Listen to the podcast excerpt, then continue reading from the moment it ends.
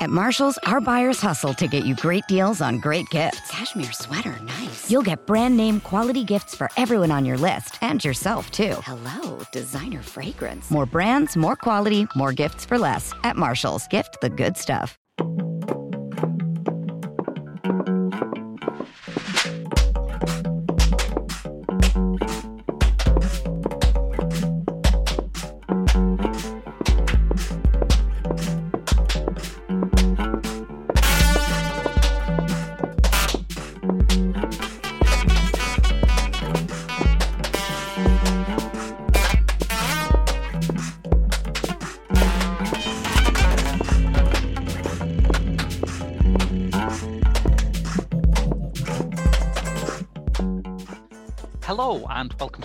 The Geek Show's exclusive podcast dealing with the good, the bad, and the ludicrous of movies, either starring, about, or by pop stars. No, the podcast covers such a broad range of musical and cinematic genres, from country and western to hip hop, from documentaries to science fiction. I'm Graham Williamson. I'm a film critic for thegeekshow.co.uk and horrified.com. And this week I've been joined by. Mick Snowden, who is in fact the son and heir of a shyness that is criminally vulgar. What are we reviewing this week, listeners? See if you can have a guess. you're, you're on Behold, aren't you, Mick? I am on Behold, yes. You're on Behold, which is I a fine podcast. Well, we try. Yeah. We try. Sometimes I have to come in and, you know, bail you out, save you from yourselves, but I mean, it's all right. I'll, I'll be honest, Andrew's more trying than I am. but uh, yes. But yes, this week's film begins with its hero being told to stop being such a mardass, advice that, spoiler alert, he will never ever take. Mark Gill's England is Mine is essentially X Men Origins Morrissey, released at the exact point when the Mozfather was giving his fans the contradictory advice to spend the day in bed, not read the news, and also go out and vote for Anne Marie Waters as UKIP leader. Yet the idea of a film about the youth of Morrissey is not itself unreasonable from the first Smiths album to his classic autobiography. Morrissey's world has been thick with cinematic allusions and reference points from A Taste of Honey to Carry On Cleo, but how does that translate into actual cinema? Uh, I can sum that up in one word. Oh. Badly. That's been a lot from Pop Screen. Join us next week when I, I mean, I I like a good fictional biopic mm. of a, a, rock star. Yeah, you know, uh, Spinal Tap is quintessential in in in that realm, and also funny to boot. Yes, yeah. Um, I'm also a big fan of a proper sort of representational uh, biopic. In a former podcast, Cinema Eclectic, I, I, I covered a Joan Jett one. You did, yes. And uh, you know, I like I like it when they're content rich enough to draw in a casual audience who are just you know interested in music in, in general. Yeah. But also have revelations that astound and bemuse even the most hardcore of fans. You say you weren't astounded or bemused by the fact that Morrissey taught Villanelle to stack shelves. Well, I think I think she could have done the world based on the portrayal in this film. I think she could have done her the world a favor by killing Morrissey first, because because this is not the version of Morrissey I'm familiar with. Mm. I mean, I, I, I, bearing in mind this film has no excuse for this because it, it got released four years after the biography came out. Right? That's true. Yeah. And at no point, and I've, I've thumbed through the autobiography since just mm. to hmm. check on this, but no, there is no uh, kung fu action in a lift in an office block. You're making that scene sound a lot more exciting than it actually was. I, I mean, think. to be fair, it was the most action-packed scene of the film. Yes.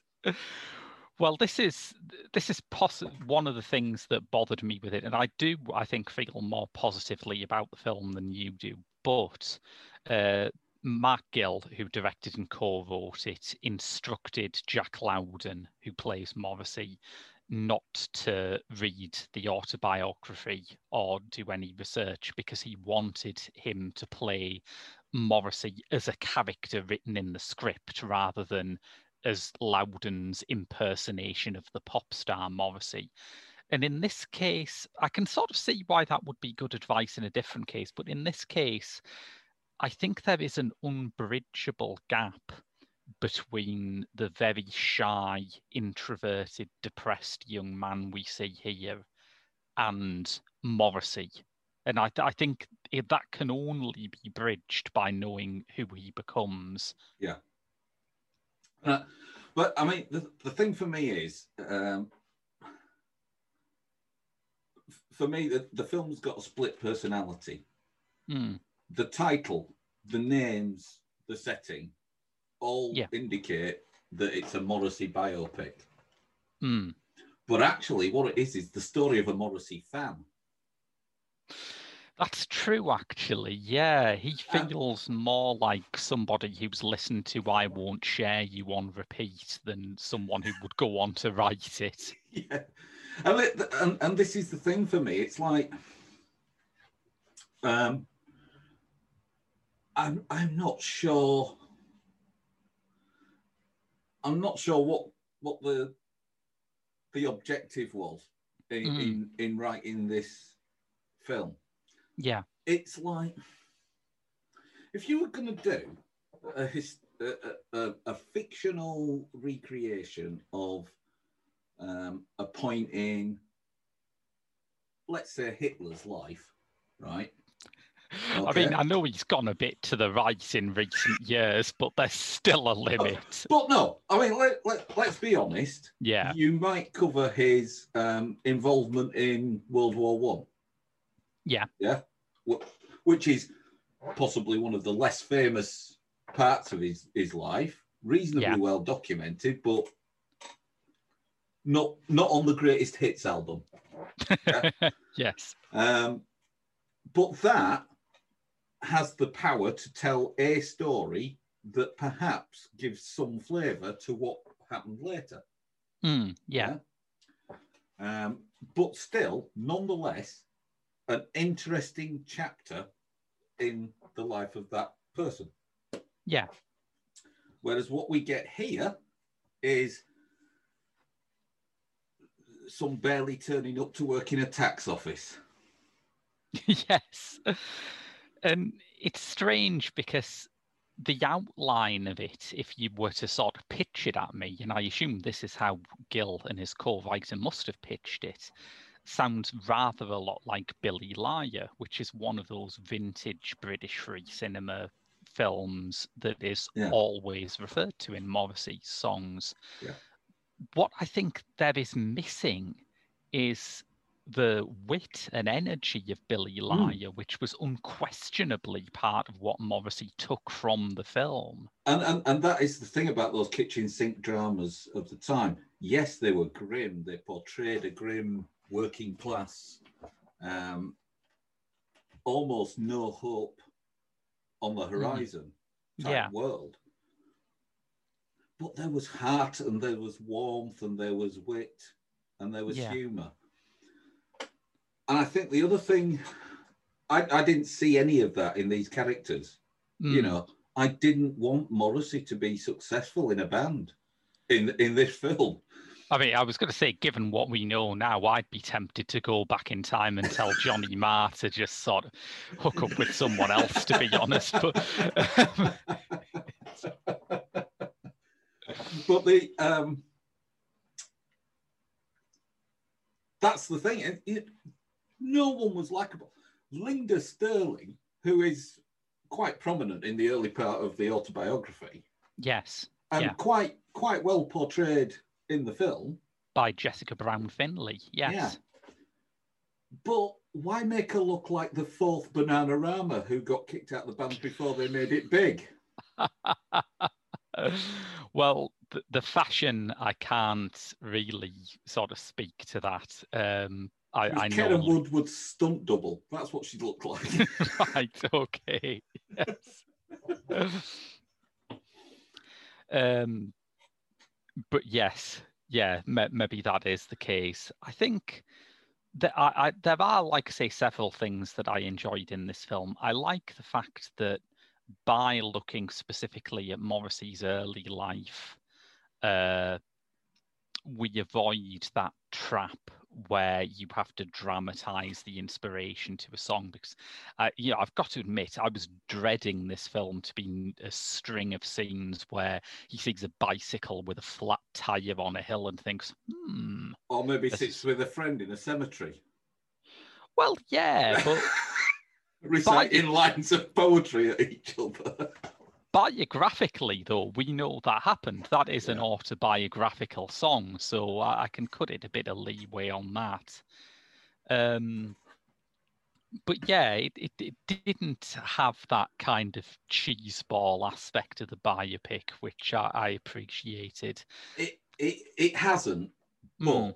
I, I would counter that point with the fact that this is possibly the biggest prick tease of a film I've watched in a long time. Right. Because there are visual clues that gear you up for a Smith song.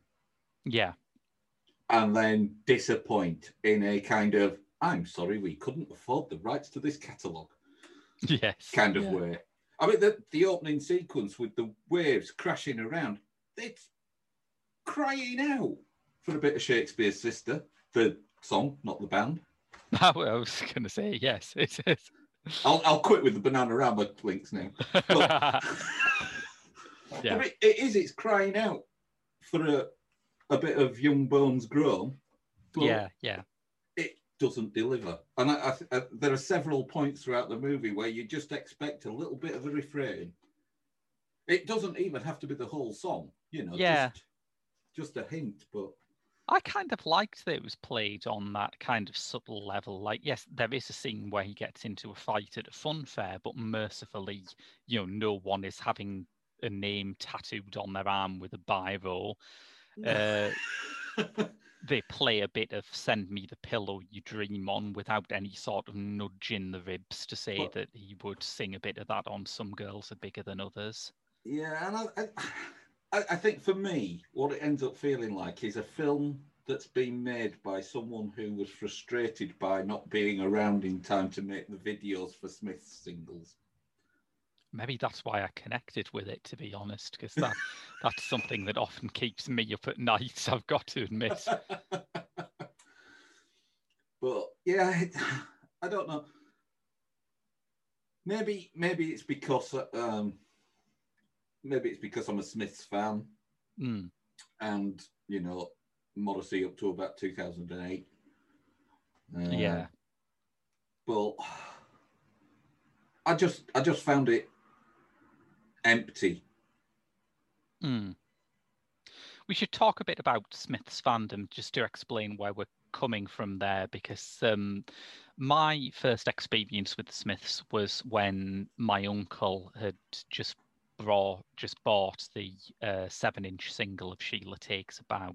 Um, and I clamoured for him, Sheila take a bow. Sorry, I know someone will pick me up on that because it's it, it's it's a detail oriented fandom. Let's put it that way. Some might say overly obsessive. Just a bit, yeah. Mm. Uh, I, I, begged him to put that song on, uh, and he was happy to put it on because he was really excited to have it. By the time I allowed him to stop playing it, I think he would have liked never to have heard it again uh, because I just made him play it over and over and over and over again. Uh, but from that point onwards, I was absolutely hooked on the Smiths. They were, as they are for many people, I'm sure, an absolutely constant companion to my teenage years.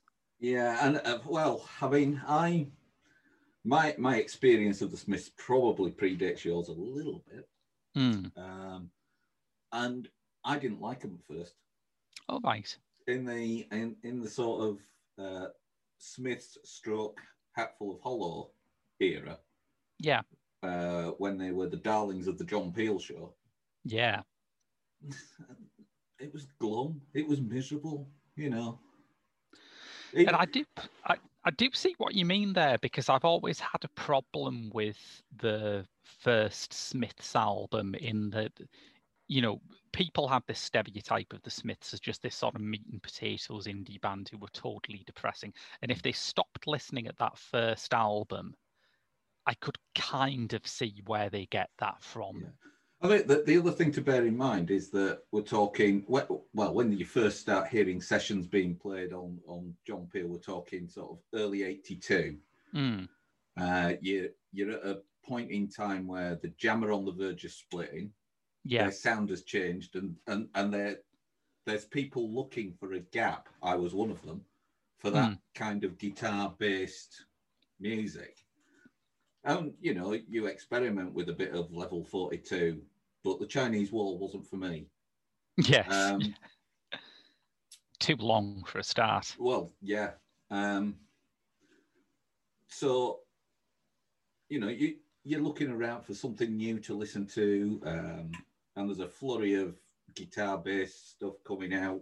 So around this time, you start seeing bands like Big Country and The Alarm and U2 emerge. Yeah. And so they, they were all a bit more upbeat and anthemic.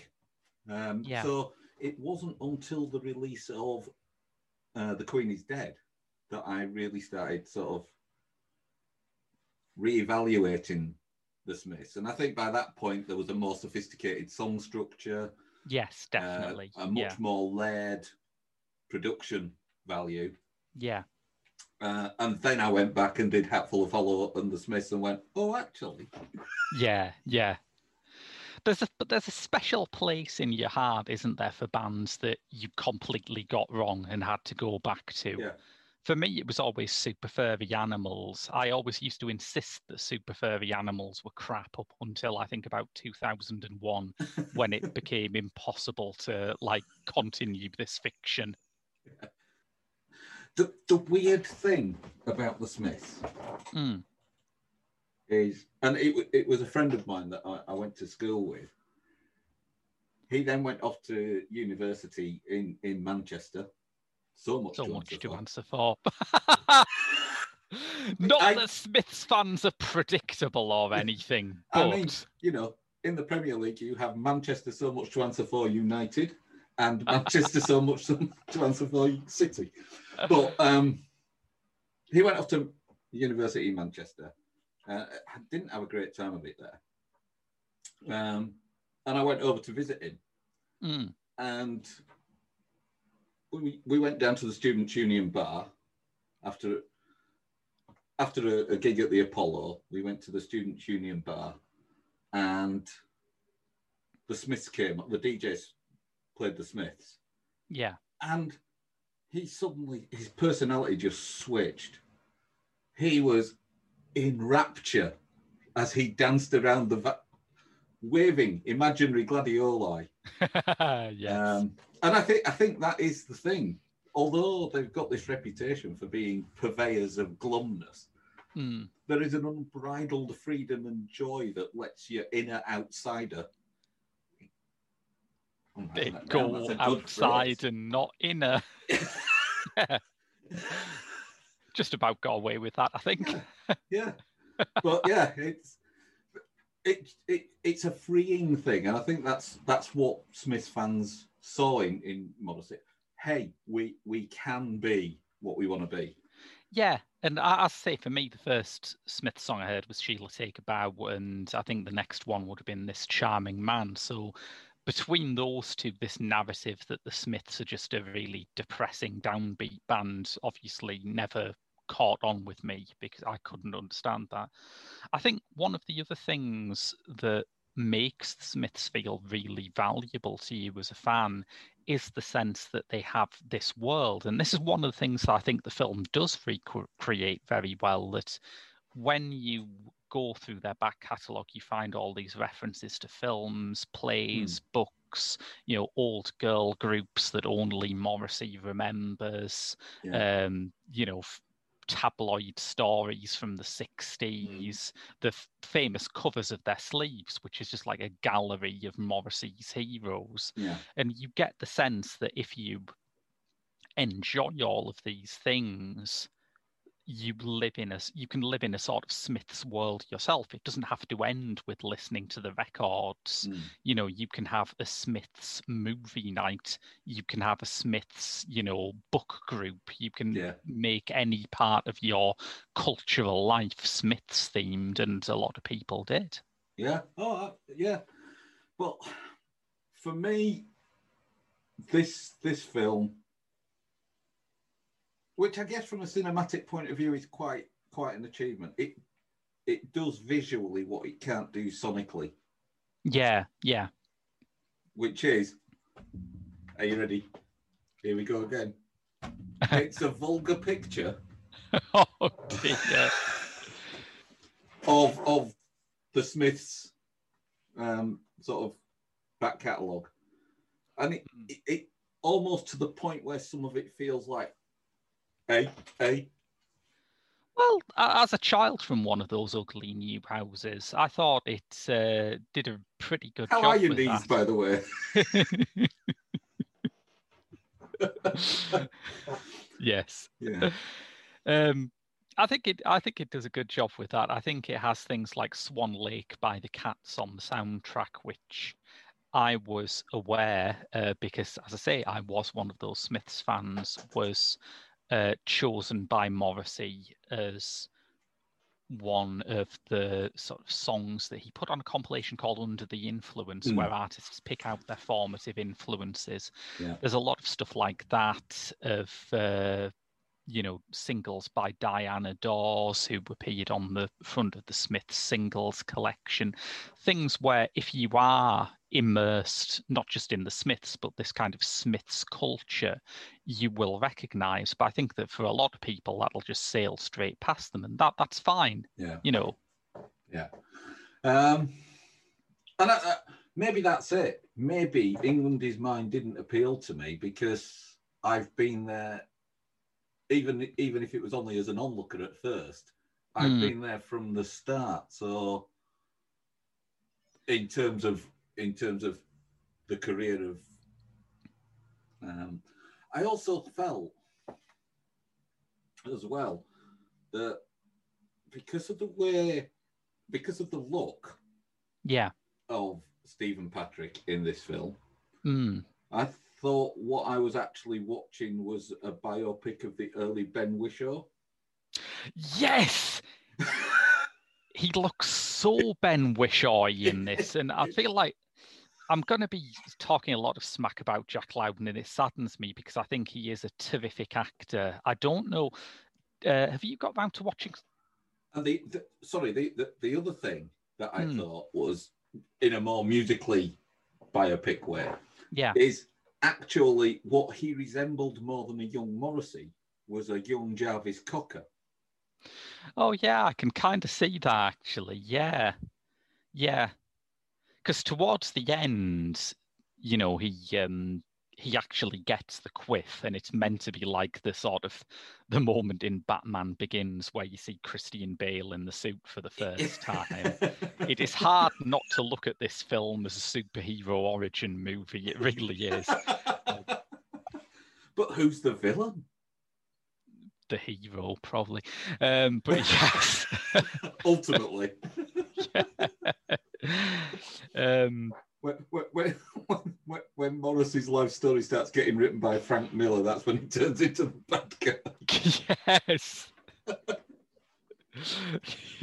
That's so accurate. The dark Morrissey rises.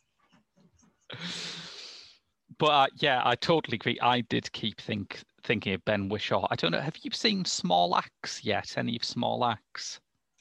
Uh, yes, I saw the education one.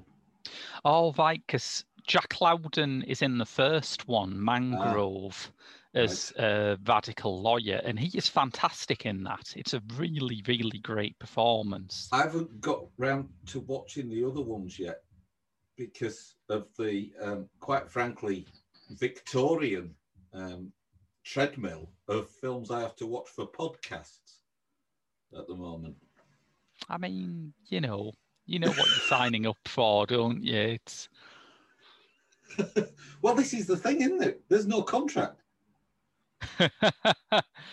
Uh, I am I am the Morrissey and Marr to your Rourke and Joyce on these podcasts, aren't I? I'm just absolutely shafting you to Yeah. make this content. Yeah, I get no royalties. Yes. I barely get a credit. It's You were sacked by a little note put under the windscreen wiper of your car.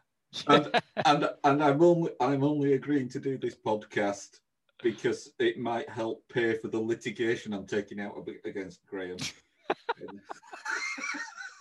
but I'll help him out with his solo efforts. Listeners, in case you're not aware, uh, we have both read Morrissey and Marr, The Severed Alliance by Johnny Rogan, uh, a book which prompted the first of its title subjects to say, I hope Johnny Rogan dies in a multiple car pile up very soon.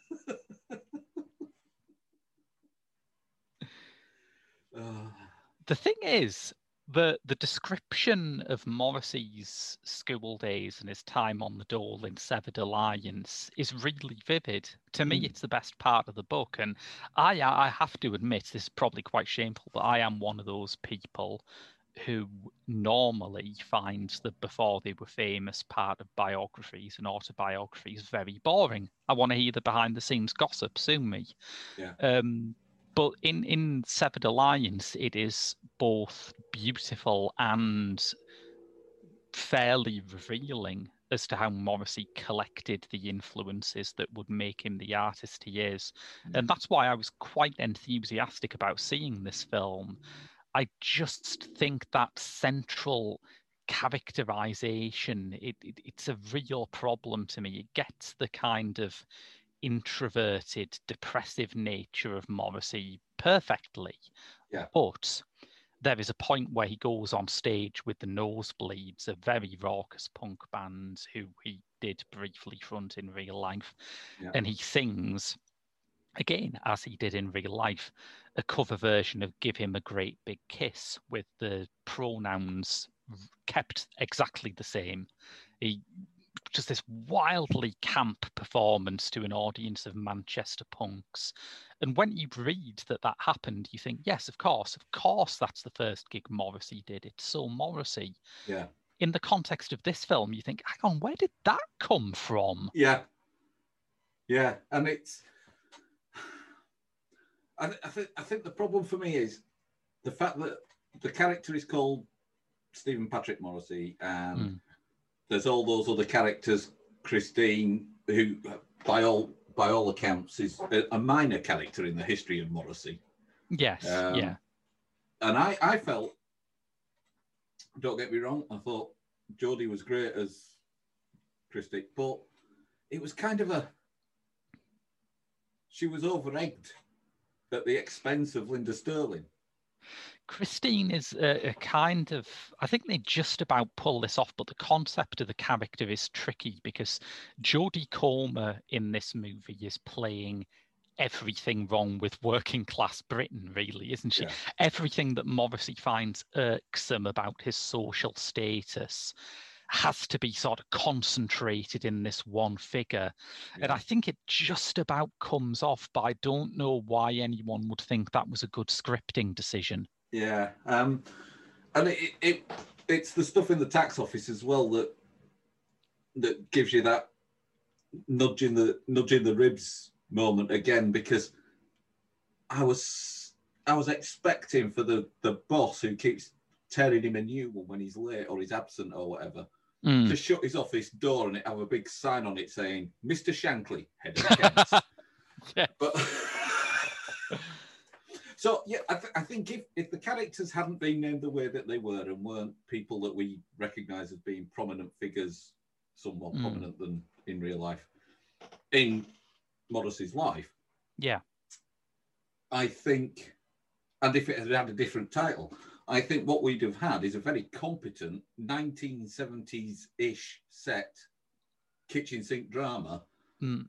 that would have still been the darling of Indyland. Yeah. Um, as a film.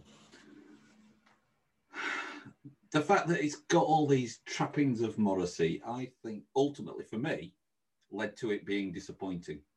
Trappings of Morrissey was one of those cash in B sides compilations It- that he did, wasn't it? Trappings of Morrissey, that's the tribute band I'm forming.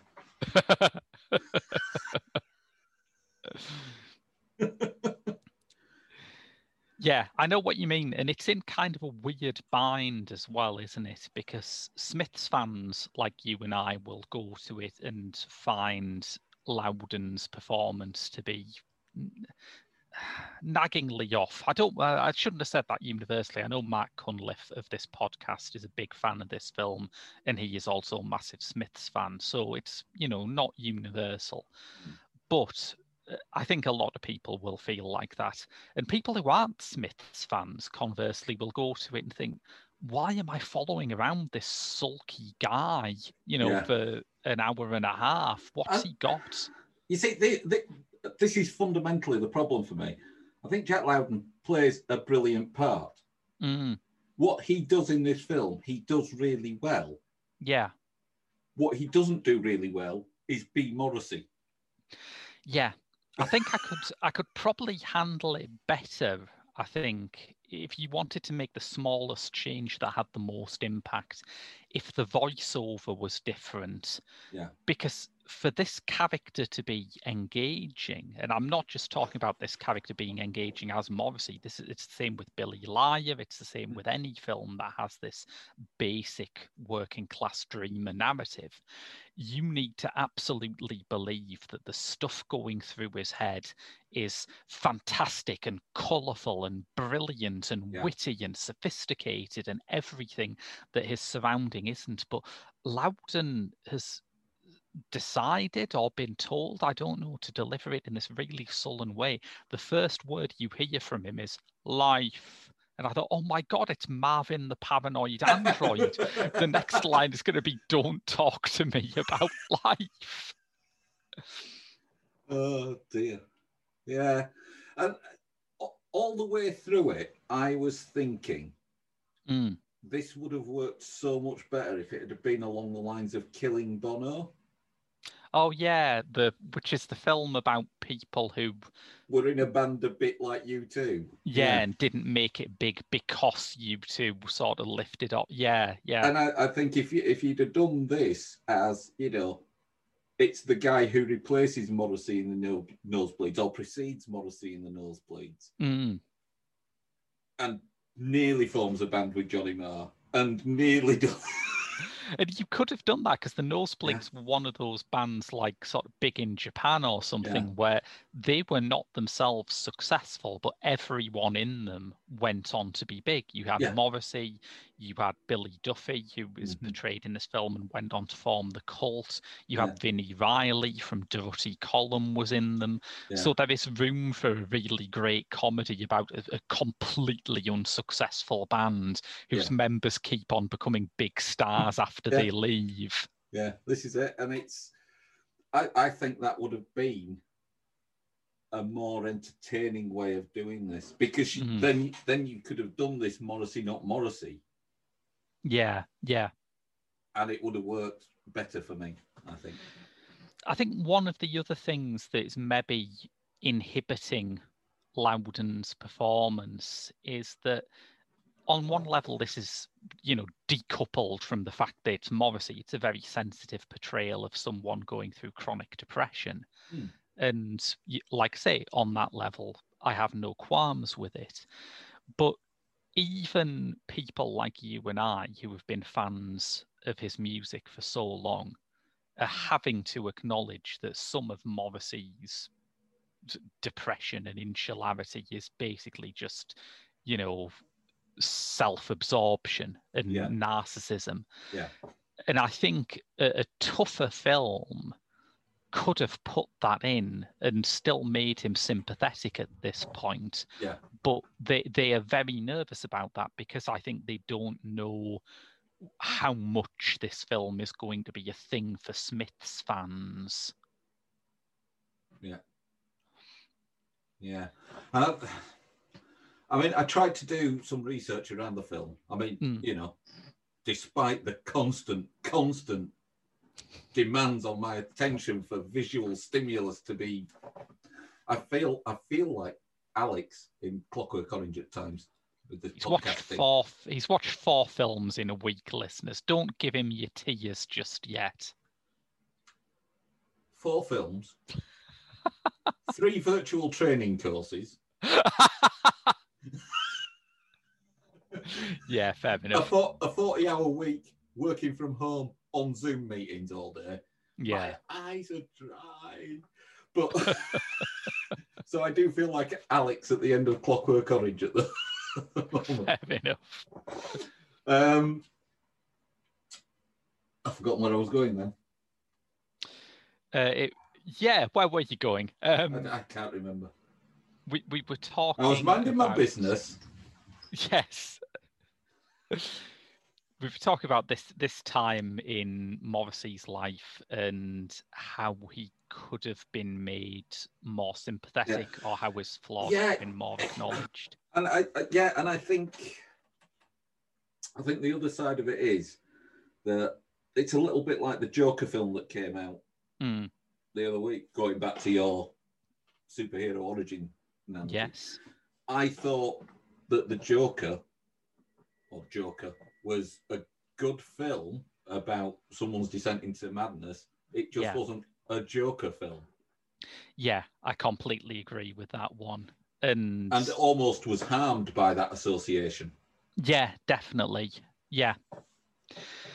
Yeah, it's it's very strange. I think one of the fin- things that is problematic about Joker is that it assumes that this character who is interesting because he is so chaotic and tricksterish Mhm. will become more interesting where you can pin a diagnosis on him and say ah he's bad because this happened in his life and i think that there is something similar in england is mine where it seems to treat the death of one of his friends a- as being something that sort of tipped him over Mhm. in in a way that I can't quite wrap my head around why they thought that was the sort of the, the inciting thing that led him Yeah. to become who he became. I don't get that at all. No. Um, oh, I was talking about the research I did. The research, The yes, research. And I, I thought, because let's face it, we know from your comments around the Severed Alliance, um, and we know from the various litigations that went on following the breakup of the Smiths, yes, Morrissey is not usually backwards at coming forwards to comment on work that goes on around his life. yeah, I have yet to find any comments from Morrissey about this film. and that is astonishing, isn't it? Because I don't, I don't know if you're, have you ever like liked the official Morrissey page on Facebook? Oh yeah, un- until it until it became a sounding board for Britain first. Yeah, Yeah, exactly. Now, uh, I, I did the same thing when about 90% of it seemed to be written by this webmaster whose understanding of British politics was basically sort of regurgitated Morrissey opinions. Mm. And I, I'm just, I felt sort of so bad for him, even though he was shitting up my Facebook feed with this unreadable bollocks. But I just pictured like this poor Mexican Morrissey fan going, in my country, we have many violent gangs too. Are these what you call these Ramonas the same? oh, Pedro, if anything, they're even worse. Um, and, you know, he's, he's, he's poorly paid Latino immigrant webmaster. yes. So, uh, as you say, you Yeah. would expect that there would be at least sort of five posts which are so long that no one will ever read them. Mm. to do with the fact that there is this movie made about Morrissey's youth. But yeah, I, I can I can well believe there is nothing because I don't know what you could say about it in a lot of ways. Well, you know, I mean, Yeah, he, he could at least come out and I don't know, tell us what kind of death should await the director. You know, but you know, like I say, you know, in, in terms of in terms of being a movie, you know, there's there's nothing that is particularly jarring about any of the cinematography. As you say, it quite quite skillfully encapsulates that kitchen sink drama, although Mm, dragging it a decade or so forward. yeah, Um, so, I, you know, as a film, it's not a hateful film or a, a dislikable film at all. It's just that it's that sense of anticipation that comes with every visual cue to a Smith song that fails to deliver. yeah, It, it, it's it's like being told that your Domino's pizza is going to be here in 30 minutes, and you're at 29 minutes and 50 seconds, and there's no lights coming down the road. Other pizzas are available and tastier. So I've I've mentioned that I think uh, a film which stuck more closely to the Severed Alliance's description of his school days and his uh, uh, early life would be more interesting. But um, what what what do you think they could have done? Do you think we should have had an adaptation of the early chapters of autobiography, the Penguin Classics bestseller? I mean, you know, the early chapters, they were about four years long as, as a reading experience. I mean, it's a weighty tome. It is. It really is. Yeah. You know, that that there are there are people much young, much older than Morrissey that have got much shorter biographies. Yeah, that's true. Yeah. Um,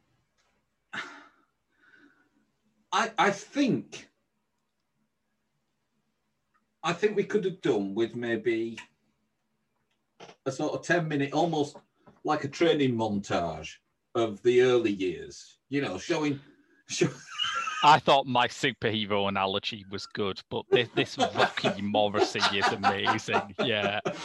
well, it would lead quite nicely to the solo hit boxers, wouldn't it? So. Yes. He'd be there punching a big slab of tofu. But uh, and if, if, it was a follow up to this movie, be, you know, the, they'd be training with his mate Dagenham Dave. And- Yeah. but um, yeah, I, I I'd sort of you know do a sort of brief montage of you know I was born at an early age in Manchester, blah blah blah. I went to this grammar school, it was loathsome, and, and Mm. blah blah blah blah blah blah blah. Hit the keynotes you need to know. Dad left, blah blah blah blah blah blah blah blah. And then I met Johnny yeah. because that that is the the moment where all that started dovetailing. You know, Yeah. and yeah. becoming a thing. We we finish England is mine, and it's not become a thing yet. Yeah, no, I I completely see that. Um, the other possibility that I think we've been too sort of too, too, too fearful, really, to admit is um, cinematic adaptation of List of the Lost. Listeners, Mick is looking grave. I mean, I'm going to be honest with you. Yeah. I got the preview sample on my Kindle, and I only made it halfway through page two.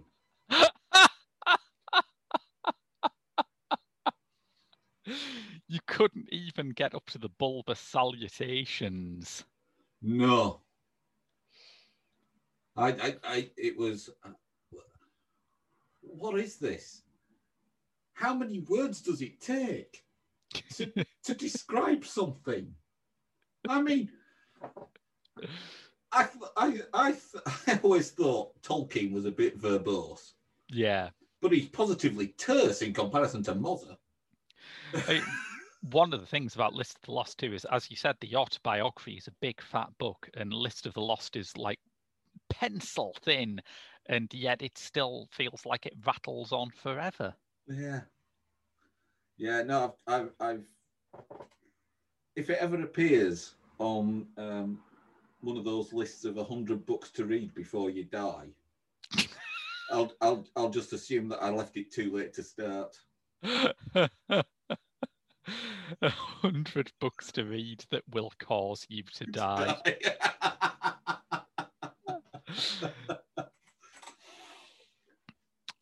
so Yeah. yes, I, I think uh, in, in mind, body, and soul, in part and in whole, we have covered England is mine here. Uh, yes. And, and we've also established that you do, in fact, owe me a living. yes. yeah, we really do. But that's your lot from Pop Screen for another week, listeners. Thank you for listening. You can follow us on Facebook, Instagram, and Twitter. Just search for TGS underscore the Geek Show. And we're also on Patreon at www.patreon.com forward slash the Geek Show, where you can get, among many other goodies, monthly bonus episodes of hmm. Pop Screen. Yes. You're, Oh, you're Mr. right. Ambassador, you spoilers. You're right to make that impressed face. but until next week, that's been your lot from Pop Screen. I've been Graham. And I've been making Christmas cards with the mentally ill. See you next week.